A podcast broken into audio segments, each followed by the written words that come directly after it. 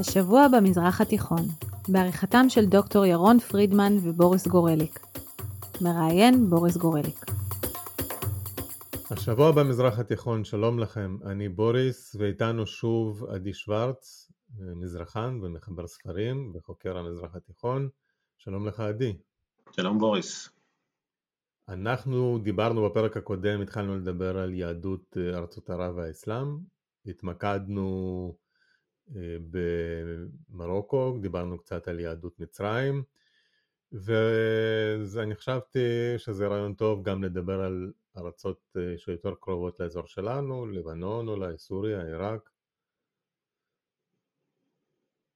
כן, אז אה, בעצם הדבר שחשוב לדעת זה שבסופו של דבר הסיפור, אם תרצה, או האירועים המשמעותיים, אמ, מהלך האירועים החשוב לגבי כל קהילה, בסופו של דבר הוא די נובע מהתנאים המיוחדים שהיו בכל מדינה ומדינה. כלומר, למשל עיראק, הקהילה היהודית בעיראק, אז מה שקורה לה מאוד קשור בסופו של דבר למה שקורה לעיראק הכללית. במובן הזה ההיסטוריה היהודית היא מאוד מאוד קשורה להיסטוריה הכללית, כלומר שמסביבה. אה, אפשר גם להגיד דרך אגב כמה מילים על תימן, שאומנם לא מאוד קרובה אלינו, אבל היא בכל זאת קהילה עתיקה, אבל כן. מה שחשוב, למשל, אם אתה באמת לוקח אה, תימן, אה, מאות שנים, כדוגמה אני נותן עכשיו, מאות שנים נמצאת תחת שלטון שיעי. שזה שונה מאוד מאשר המזרח התיכון וצפון אפריקה ברובו, כי הרוב הוא סוני. לכן דווקא הקהילה בתימן יש לה uh, סממנים אחרים שנובעים מזה שהמשטר שם הוא שיעי. בגדול אגב זה אומר שהיחס הוא יותר נוקשה כלפי היהודים, כי השיעים uh, רוב הזמן במקומות שבהם הם שלטו, בטח בתימן, הנהיגו משטר יותר נוקשה כלפי היהודים, בין היתר יש להם, אה, מה שאין לסונים, אה, התייחסות שלמה לנושא של טומאה. אה, זה מאוד חשוב, נשים והיהודים נחשבים לטמאים, אז סתם דוגמה, ששמעתי אפילו מסיפורים של יהודים ש... יהודים עיראקים שחיו באזור, הרי גם בעיראק יש אזורים שהם נשלטים על ידי שיעים. Mm-hmm.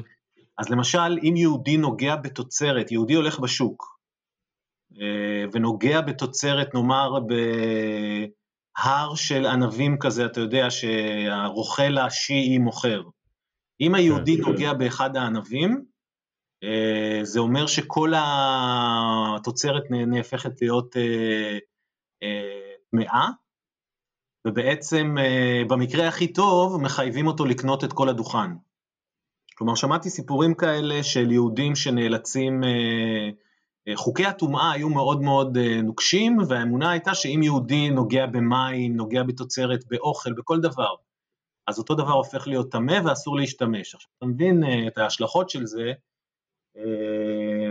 טוב, גם אנחנו פה, לא, לא, זה לא מיוחד לגמרי, כי הכנת יינות למשל לפי ההלכה היהודית, רק יהודי שומר תורה ומצוות יכול להיות מעורב בזה, אחרת היה טמא. תראה, יכול להיות, תראה, העניין הוא שרוב הזמן בהיסטוריה אה, יהודים היו נתינים של שלטון אסלאמי, ופחות מוסלמים ונוצרים היו נתינים של שלטון יהודי. זאת אומרת, אה, הרבה פעמים זה עניין של, אתה יודע, עניין של אה, מי שנמצא, מי, ש, מי שבידיו נמצא הכוח. אני לא נכנס כרגע לחוקי הטומאה והכשרות של היהדות, כי אני לא מבין בהם מספיק, אבל אתה יודע, לא היו פה כל כך הרבה נתינים מוסלמים תחת שלטון יהודי, אבל אני רק אומר שבשיעה, תראה, אני צריך לספר לך עוד סיפור, אה, כשחומייני חוזר ל... לאיראן, כן, לפרס ב-1979, אחרי המהפכה האסלאמית, הוא אחד הדברים הראשונים שהוא עושה, הוא כותב ספר, שהספר הזה הוא כאילו, אתה יודע, התאמת האסלאם השיעי למאה ה-20, כן? כלומר, ספר, מה שנקרא, החוקה המעודכנת שלנו. ותחת הסעיפים של מה זה, טומאה, זה, זה מופיע פרק על טומאה, אז מופיע שם בין השאר, אה, אתה יודע, אה, שתן של גמלים, אה, כל מיני סעיפים, ו, ויהודים. זה 1979, לא, לא המאה ה-11 ולא המאה ה-12, ככה שיש לדבר הזה משמעות. לא רק, לא רק, אתה יודע, לא רק תיאולוגית, אלא גם פרקטית בחיי היום-יום. ככה שזה זה, זה נוגע לאזורים של שיעים. אמ, שווה אולי להתייחס לקהילה הכי גדולה, כי היא בעצם הקהילה של, של עיראק. עכשיו, עיראק זה שם קצת מטעה, כי עיראק זה מונח מאוד מאוד מודרני במובן של אה, מאה שנה, אה, רוב הזמן קראו לזה בבל, או אה, אתה יודע, האירופאים קראו לזה מסופוטמיה, בין, שני, בין הנערות, בין, בין הפרת לחידקל, אמ, וזו בעצם המצאה, אפשר לומר, מבחינת היחידה, כן, המדינית הזאת שנקראת עיראק, של, של, של המאה השנים האחרונות. אה, זה בעקבות אה, מלחמת העולם הראשונה וההתפרקות של האימפריה העות'מאנית. אה, אז יש לנו קהילה יהודית די משמעותית וחשובה, דיברנו על זה, התחלנו לדבר על זה כבר בפעם שעברה, גם בבגדד, כן, זו העיר הכי חשובה, גם בבצרה, בדרום, שזה על, על שפך, כלומר קרוב מאוד למפרץ, וגם בצפון, שזה כבר אוכלוסייה קצת יותר כורדית מבחינה אתנית, אה, הם פחות ערבים, כלומר זה אזור שיש בו יותר אה, אוכלוסייה כורדית, מבחינה כזאת, אתה יודע, מבחינת השפה וזה, הם כבר יותר קרובים ל, לשפ, ל, ל, לעמים של מרכז אסיה מאשר לעמים הערבים. אה, וזה שלושת, ה, שלושת האזורים החשובים מבחינת של אוכלוסייה יהודית. עיראק היא לדעתי מקרה מאוד מעניין אה, בעיניי, אני לא יודע עד כמה יסכימו איתי חוקרי יהדות ערב, אבל אני חושב שעיראק היא מקרה קלאסי ומאוד מעניין של אה, ניסיון להשתלבות שהוא מזכיר מאוד אה, את יהודי, את יהודי אירופה באיזשהו מובן, לא יודע אם יצא לנו לגעת בזה בפעם שעברה שדיברנו, אבל אם אתה מסתכל על התהליך שהתחולל באירופה, בזמן המודרני, כן, של אמנציפציה, כלומר של השוואת הזכויות מבחינה, בראש ובראשונה משפטית, אבל אחרי זה חברתית וכלכלית וכן הלאה, אתה מגלה איזשהו פרק זמן שהוא תור הזהב, כן, אתה מתחיל לגלות יהודים בכל מיני מקומות, אה, ב, ב, בספירה הציבורית, כן, ב, ולצערנו הרב באירופה זה פחות או יותר נגמר במלחמת העולם השנייה ובשואה, כן? עיראק היא מקרה כן, מעניין. גם, גם הזכרת במרוקו אה, עם בוא צרפתים תהליך מאוד דומה שנתן אמנסיפציה שגם קצת נגמר אחרי שהצרפתים עזבו. נכון, בדיוק, אז במובן הזה זה כן דומה גם בעיראק. עיראק המקרה שלהם זה האנגלים, לא הצרפתים. אה, האנגלים משתלטים ב-1918, הם כובשים את, אה, כובשים את עיראק ובעצם מייצרים את המדינה הזאת שנקראת עיראק, אנחנו מכירים את כל הסכמי סייקס פיקו וכן הלאה.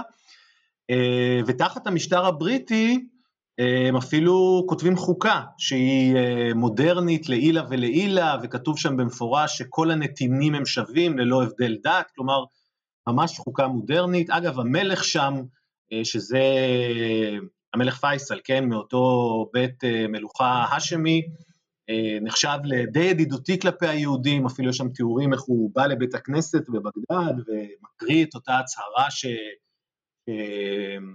שבעצם מעניקה שוויון זכויות ליהודים, אבל יש סיפור מעניין למשל, שרק כמה שנים קודם לכן, ב-1918, כשהבריטים כובשים את עיראק, אני שואל את השאלה מה לעשות, אתה יודע, הרי עשו שם את שיטת המנדט, אז רגע, לתת עצמאות, לא לתת עצמאות, מה בדיוק לעשות? עכשיו אה, מתכנסת אה, ועדה של אה, מועצה כזאת של יהודים, עם הסמכות הרבנית ועם כל מיני אנשים כבר, אתה יודע, שהיו קצת יותר חזקים, ופונים בעצם לנציב העליון, זה עוד לפני הנציב העליון, זה השליט הצבאי, והם אומרים לו, אמ, תנחש מה הם אומרים לו, הם רוצים מדינה עיראקית עצמאית או שהם לא רוצים מדינה עיראקית עצמאית? אני מניח שלא. כן, אז זה מה שהם אומרים, הם אומרים, בלשון, זה, זה טקסט מאוד אה, יהודי במובן הזה שהוא מאוד מתפלפל, אבל הוא אומר, תראה, האוכלוסייה המוסלמית עוד לא מוכנה לזה, עדיף שהיא תהיה תקופת ביניים. בקיצור, במילים אחרות, היהודים מתחננים לבריטים שלא יקימו מדינה ערבית, כי הם יודעים מה זה אומר, הם יודעים שזו מדינה מוסלמית. ועוד הם כותבים, ואם אתם כבר עושים את זה, אז לפחות תיתנו לנו אזרחות בריטית. כלומר, אתה מבין את ה... את ה מה שנקרא... יש לנו את המסמך הזה כתוב? כן, כן, בוודאי. אוקיי. Okay. בוודאי. אה, זה לא היה סוד, זאת אומרת היהודים, אה, שוב, זה במובן הזה זה אותו סיפור, כלומר היהודים לא רוצים מדינה, אה, או בוא נגיד אם שואלים אותם, כן, אם, אם, אם שואלים את עמדתם, הם יודעים מה זה מדינה ערבית מוסלמית, הם יודעים, שם יש להם את המקום שהיה להם מאז ומתמיד. כל עוד יש מנדט בריטי, כל עוד הבריטים שולטים באדמיניסטרציה. אגב, עיראק היא מדינה מאוד חשובה, כמו מצרים עם תעלת סואץ, עיראק היא מדינה מאוד חשובה, א', בגלל המפרץ הפרסי, והחיבור שלו מבחינת סחר להודו, וב', מבחינת התגליות החדשות שכבר קיימות של הנפט. כבר ב-1912 יש את החברה האנגלו-פרסית, נדמה לי שהיא נקראת, והם כבר מתחילים לגלות שם נפט, זה אזור מאוד חשוב. אה, אז ככה שהבריטים לא יוותרו על זה כל כך מהר, ולכן פה יש איזשהו חיבור אינטרסים עם הקהילה היהודית. אבל כן יש להם תור זהב. כלומר, אם אתה מסתכל, כמו שדיברנו, שנות ה-20, שנות ה-30, פה זה כבר, זה, אצל ה... בעיראק זה קצת יותר קצר, זה בוא נגיד בין 22 ל-32, אם אתה רוצה, זה תור הזהב של, של יהדות עיראק. ואתה באמת רואה, אתה רואה, יש שר, אה, שר יהודי, אמ, לא צריך להתרגש מזה יותר מדי, כי זה רק בתחום הכלכלה, כלומר, התחום היחידי שהיהודים יכולים בכל זאת קצת יותר לפרוץ זה הכלכלה. לא תמצא שר חוץ, לא תמצא שר ביטחון יהודי, כי כמובן זה לא, זה לא התחום של היהודים, אבל כן אתה רואה הרבה עורכי דין, הרבה אדמיניסטרציה, אה, מכס, אה, אתה יודע, דואר, כל, כל התפקידים האלה שהבריטים היו צריכים כדי לתפעל את המדינה הזאת. ומה קורה ב-32? 32 היא רק מוכרזת עצמאית. המנדט הבריטי נגמר, ומרגע שעיראק הופכת לעצמאית, בתהליך, זו המדינה הראשונה אגב שמקבלת את העצמאות, אה, כי היא נחשבת להיות במצב הכי מפותח, לאט לאט בתהליך הדרגתי היהודים הולכים ומאבדים את מעמדם, בהתחלה זה על רקע של תחרות, כלומר העיראקים המוסלמים מתלוננים שהיהודים יש להם את התפקידים הכי טובים, למה הם, אה, למה כל האדמיניסטרציה מלאה ביהודים? אז לאט לאט מדללים את היהודים. אה, בסוף שנות ה-30 אה, מתחיל אלמנט חשוב מאוד שזה הסכסוך בארץ ישראל. אה, צריך לדעת שבסך הכל ברחבי העולם הערבי הקהילות היהודיות לא, אגב כמו באירופה, כן? הקהילות היהודיות לא היו מאוד מעורבות במה שהתחולל אה, בפלסטינה איי, כן? בארץ ישראל. כל הנושא של העליות הראשונות והשניות, הרי המספרים היו קטנים מאוד. כן. פה ושם היו טפטופים, אבל זה לא תופעות שהתנועה הציונית, אם תסתכל במדינות ערב, יש, כן? אבל לומר את האמת, כמו שברומניה ורוסיה ופולין והונגריה בתחילת המאה ה-20, תנועה ציונית היא באמת תנועה שולית בסך הכל, תנועה קטנה ושולית. ככה גם בארצות ערב. בסך הכל הציונות היא לא גורם מאוד דומיננטי בארצות ערב, עד לשלב יחסית מאוחר, וללא ספק המרד הערבי של 36 הוא כבר שלב שבו יש, זה, זה, זה כבר מאוד נוכח. צריך לזכור, ב-36 אנחנו כבר מדברים על יחסית יישוב יהודי אה, יחסית גדול, כן? זה לא, אתה יודע, זה לא העלייה הראשונה, אנחנו כבר בשלב של... ממשל משלו. יש לנו מאות אלפי יהודים פה, וזה כן מתחיל לשלוח זרועות. אה, צריך לזכור, המופתי, המופתי של ירושלים, כן, חאג' אמין אל-חוסייני, אה, בזמן המרד הגדול מגורש מפה על ידי הבריטים, ומגיע לעיראק, אה, מגיע לבגדד, ואחד האירועים הקשים ביותר בתולדות בכלל, אולי יהודי ארצות ערב, אבל בעיקר בעיראק, זה הפרהוד, זה אירוע מאוד מפורסם, זה בעצם פוגרום, הייתי אומר, פוגרום רבתי, כן, מגה פוגרום שמתרחש ב... על פני יומיים בשבועות שנת 1941. הרקע הוא די מסובך, הוא קשור למלחמת העולם השנייה, למאבקים על השליטה בעיראק בין בריטניה לגרמניה, פחות, פחות חשוב הרקע, אבל חשוב להבין א', שיש שם השפעה נאצית, כלומר יש שם השפעה של תעמולה גרמנית אנטי-יהודית, ויש שם גם השפעה מאוד חשובה של המופתי, שעזב את ארץ ישראל, אבל הלך לעשות צרות אה, בעיראק. ובמשך יומיים שלמים יש ממש פוגרום ביהודי בגדד, אה, המספרים לגבי הנרצחים נעים בין 150, שזה האומדן הרשמי, להרבה הרבה יותר, למאות ולאלפי פצועים, וזה פשוט מין, אה, אתה יודע, פרץ אלימות כלפי כל מי שהם מוצאים. כלומר, מי שאפשר היה למצוא ברחוב, או רחוב, אה, אתה יודע, עסקים נבזזו, באמת אירוע מאוד מאוד דרמטי בחיי הקהילה היהודית בעיראק. וזה רק בבגדד או כל עיראק בעצם? זה, תראה, זה קורה, קודם כל בגדד היא, היא צריך לדעת, בגדד במובן הזה היא, היא קצת כמו ורשה וקרקוב שלפני המלחמה, בגדד היא בערך שליש יהודית. שליש מהאוכלוסייה בבגדד זה יהודים. אה, אתה יודע, זה בסגנון הערים של מרכז אירופה, שהאוכלוסייה היהודית הייתה מאוד מאוד משמעותית בהם, ורוב הקהילה העיראקית הייתה ב... סליחה, רוב הקהילה היהודית הייתה בבגדד, כלומר הפוגרום מתרחש בעיקר בבגדד. כמה ימים קודם לכן יש איזה שהם מהומות בבצרה, אבל שם יש אולי, אולי הרוגים בודדים, אבל זה, זה, זה, זה מתמקד בבגדד. וזה, וזה גרר אחריו גל עלייה מעיראק לארץ ישראל? לא, אז תראה, קודם כל זה 41, אנחנו באמצע מלחמת העולם השנייה, אף אחד לא מהגר לשום מקום, יש גם תקנות מאוד מחמירות, אל תשכח שהספר הלבן פה, זה לא כל כך היה פשוט בשלב הזה. Hmm. אמ, בעיקר אני חושב שזה הרגע שבו, הרגע הראשון שבו הקהילה היהודית מבינה שמה שנקרא הקרקע בוערת. כלומר, זה בעצם הרגע שבו, אמ, כי צריך לומר שאומנם יש את אותו יחס, תראה, אני אתן לך כמה דוגמאות. אמ, לא יודע אם אמרתי את זה כבר פעם שעברה, אבל כש, כשמתחילים לגייס גיוס חובה בצבא העיראקי, אה, מתחילים לגייס יהודים, שאגב זה אחד הסימנים לאמנציפציה, כן? כי עד אז כן. היהודים יכלו לצאת, אה, להתחמק מהצבא בתשלום איזה מס. באיזשהו שלב אומרים לא, אנחנו רוצים לגייס יהודים. אממה, אה, מגייסים אותם, אבל באותה פלוגה אתה יכול למצוא אה, מוסלמי אה, עם נשק ויהודי עם מקל. כי ליהודים לא נותנים נשק, אסור לתת ליהודים נשק חם, רק מקלות מחמשים אותם. כלומר, אתה מבין כל הזמן, הסנטימנט הזה נשאר כל הזמן. אבל פוגרומים במובן של מתקפות אלימות כאלה של, אתה יודע, של כמו הפרהוד, לא היו בעיראק. אני אתן לך עוד דוגמה. הסנטורים, היו סנטורים בתוך הפרלמנט העיראקי, היו סנטורים יהודים. אבל המעמד שלהם היה, למרות שאני אומר לך שליש מעיראק, שליש מבגדד הייתה יהודית, ולפחות בכל הנוגע למסחר למשל, יהודים היו כוח מאוד משמעותי, התפקיד שלהם בפרלמנט בסופו של דבר היה מאוד סמלי. איך אני אתן לך דוגמה? למשל, אם היית נותן בישראל אה, מושב בפרלמנט לעדה הקראית, כן, או לעדה השומרונית, רק כדי שאתה יודע, שישבו שם. אבל היה מצופה מהם לא להתערב. כלומר, הם היו צריכים להיות מין ניטרלים כאלה. עצם זה שהם יושבים בפרלמנט, זה האלמנט הסמלי, אבל שוב, ההשתתפות במלוכה, כן, סליחה, בממלכה, ההשתתפות ב... בכוח מבחינה ביטחונית, מדינית, בקבלת ההחלטות, לא היה מקובל שיהודים יעשו את זה. אבל עדיין הפרהוד היה אירוע מאוד... בוא, אה, אז בוא, רגע, אנחנו עכשיו ממוקמים ככה באזור 1941.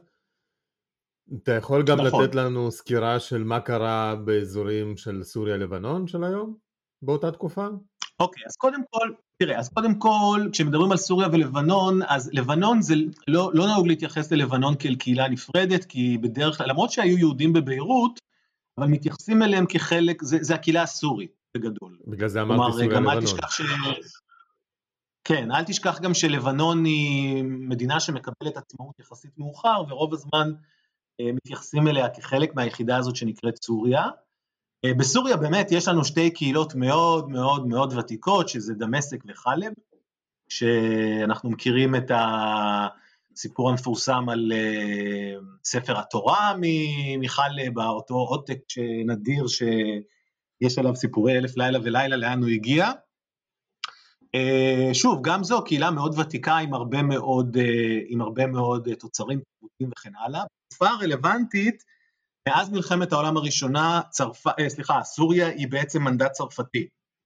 כן. כלומר, אנחנו לא תחת האנגלים אלא תחת הצרפתים. שוב, הדפוס הוא אותו דפוס. באופן יחסי, תחת הצרפתים יש לנו אה, מצב יחסי טוב, יש לנו יהודים שמשתלבים.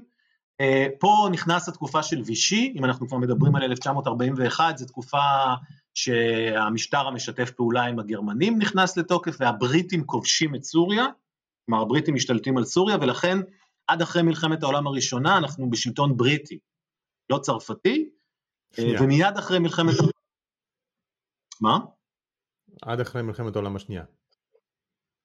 כן, עד אחרי מלחמת העולם השנייה אה, סוריה היא בריטית, ודי מהר אחרי זה היא מקבלת עצמאות. עכשיו צריך לומר משהו חשוב לגבי כל המדינות שגובלות בישראל, וזה משהו שלא דיברנו עליו בפעם שעברה, כי פה התפקיד של הסכסוך הישראלי, אם תרצה, בארץ ישראל, הולך וגובר, כבר ציינתי את זה. עד שאנחנו מגיעים כמובן להחלטת החלוקה ב-1947.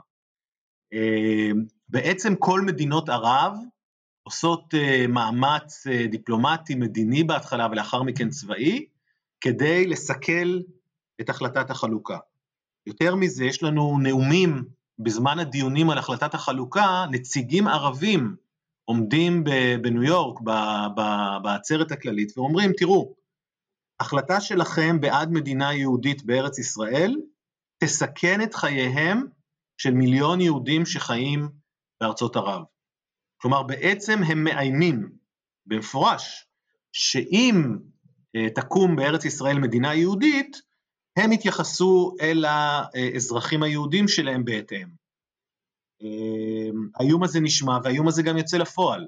כלומר, מה שבאמת מייחד יותר את המדינות האלה, כמו עיראק, סוריה, גם מצרים במידה מסוימת, מכיוון שהיא שכנה של ישראל, זה שב-15 למאי 1948 אה, פורצת המלחמה, כן? המדינות האלה מכריזות מלחמה על ישראל, ובדרך כלל מתחילות להתייחס גם לאוכלוסייה היהודית כאל אויבים.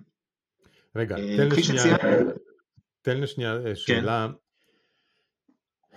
קרו אה, אה, באותה תקופה מקרים שבהם אה, מנהיגים יהודים או קהילות אה, בתוך הקהילה היהודית קמו ואמרו לא אנחנו, אנחנו עומדים לצידה של מולדתנו הערבית וכל הדבר הציוני הזה זה זר לנו ואנחנו תומכים ב, במאבק של ה...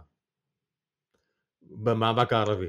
כן, כן, בהחלט היו ככה, זה דפוס די קבוע, בעיראק זה נאמר על ידי ראש הקהילה בעצם, הניסיון, תראה, הניסיון היה כל הזמן להבדיל ולטעון שלא כל יהודי חייב להיות בהכרח ציוני.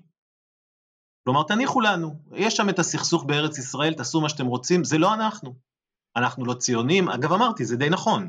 כלומר, היה מיעוט שהיה ציוני, אבל הרוב, אתה יודע, לא היה ציוני.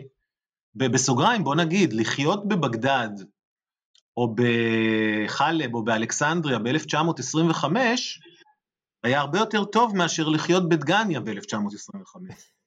כלומר, אתה בכל זאת מדבר על עיר גדולה עם תשתיות, אה, דיברנו על זה, זה, אתה יודע, ארץ ישראל עד שלב מאוד מאוחר הייתה, לא הייתה מקום מפותח.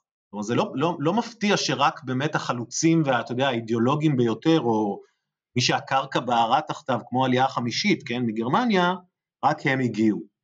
אז בהחלט כן, מה שאתה אומר זה היה, לא רק שזה קרה, אלא זה היה הדפוס הרגיל. הדפוס הרגיל היה שראשי הקהילה באופן קונסיסטנטי ניסו לטעון שאין להם שום דבר ושום קשר והם לא ציונים. מי שבדרך כלל היה הציוני זה החבר'ה הצעירים. זה האלה שאתה יודע, שרצו להגן על עצמם בכוח והתאגדו בכל מיני כאלה במכבי והשומר הצעיר, ואתה יודע, אבל זה היה צעירים שגם אמרו להם, בגללכם נסתבך, ואתה יודע, זה, זה, זה דפוס די רגיל. של ראשי הקהילה שמנסים להרגיע וכל הזמן לחכות ליום שאחרי. כל הזמן מחכים כן. שדברים יירגעו. אמ, אבל דברים לא נרגעו. ובכל המדינות האלה, אתה צריך לזכור, אתה מבין, יש, יש חיילים עיראקים משתתפים במלחמה נגד ארץ ישראל, אה, נגד מדינת ישראל.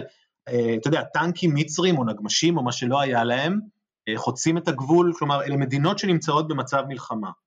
לפני כמה דקות שיהודים היו חלק מהצבאות האלה. הם גם השתתפו בקרבות? אה, זה אני למשל לא יודע, אני לא מכיר אף סיפור על יהודי שבפועל אה, נשלח להילחם, אני מתאר לעצמי שאם זה קרה אז הם בטח מצאו איזה דרכים, אה, אתה יודע, להתחמק מזה, אבל עקרונית אני יודע שבעיראק למשל יהודים התחילו להתגייס לצבא כבר אחרי מלחמת העולם הראשונה. להגיד לך שאני מכיר מקרים של יהודים שיצאו להילחם במדינת ישראל, זה אני לא מכיר.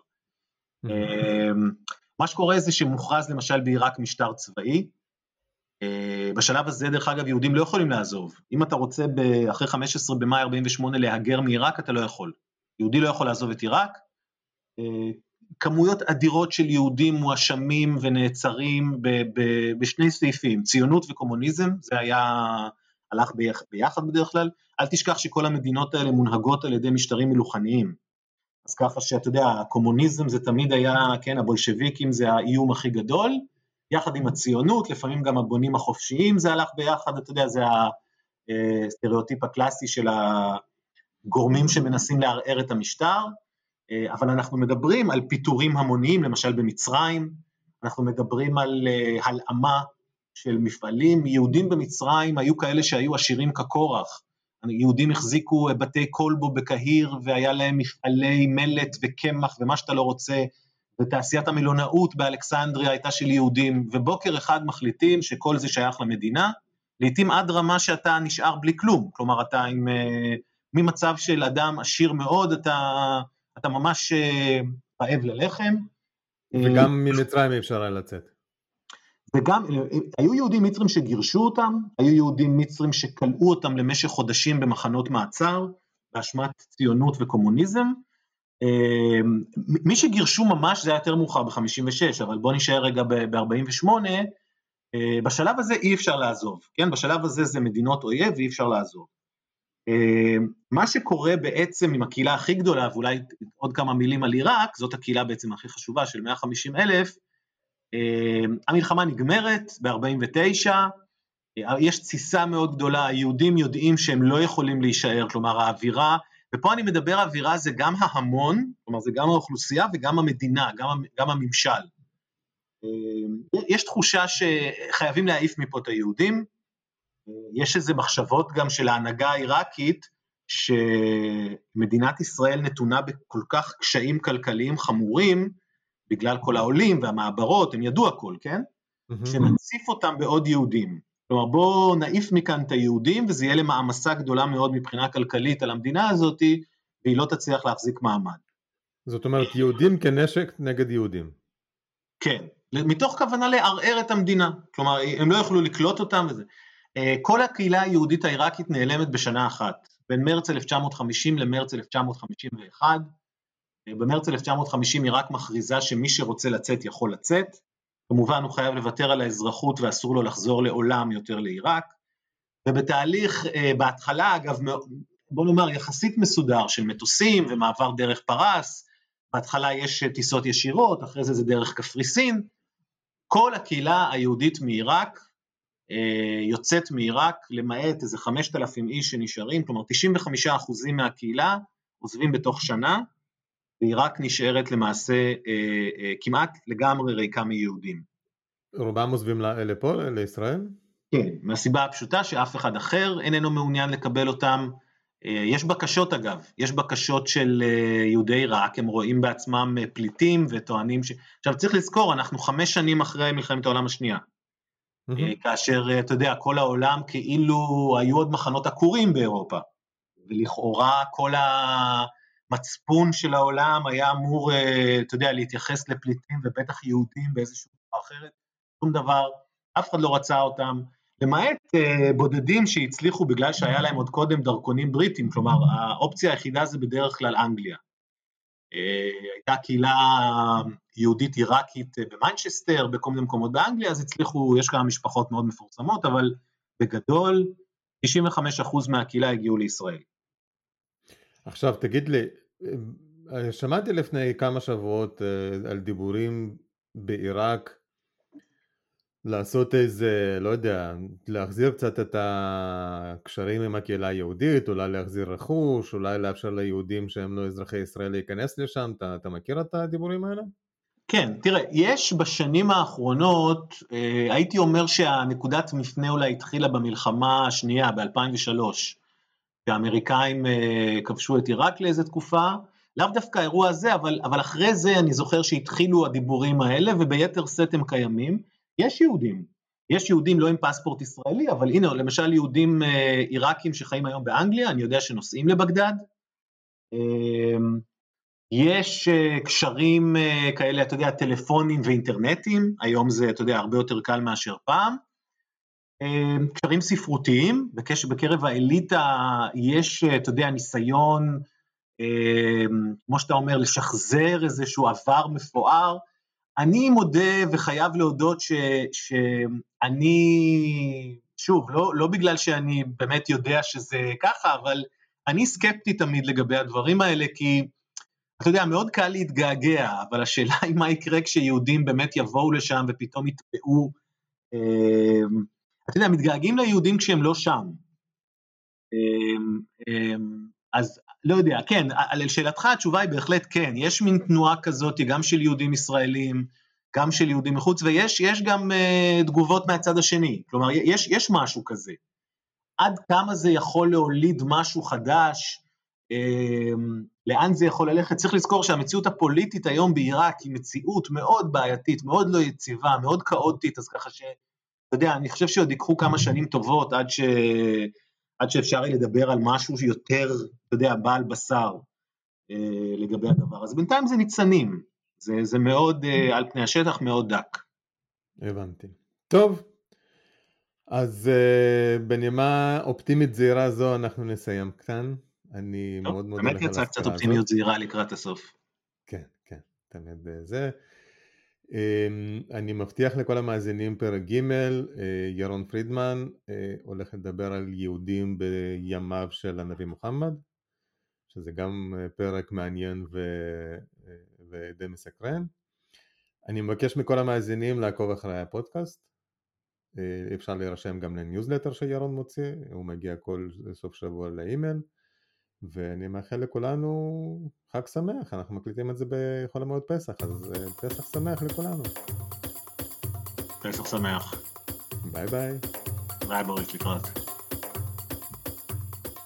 אהלן זה שוב בוריס, מזכיר לכם שיש לי עוד פודקאסט רעיון עבודה שמו, בפרק הקודם דיברתי עם החוקרת מאוניברסיטת אריאל, אבירה רייזר, על גיוון, diversity, והאם זה חרב פיפיות, מה יכול להשתבש ומה הולך להיות טוב.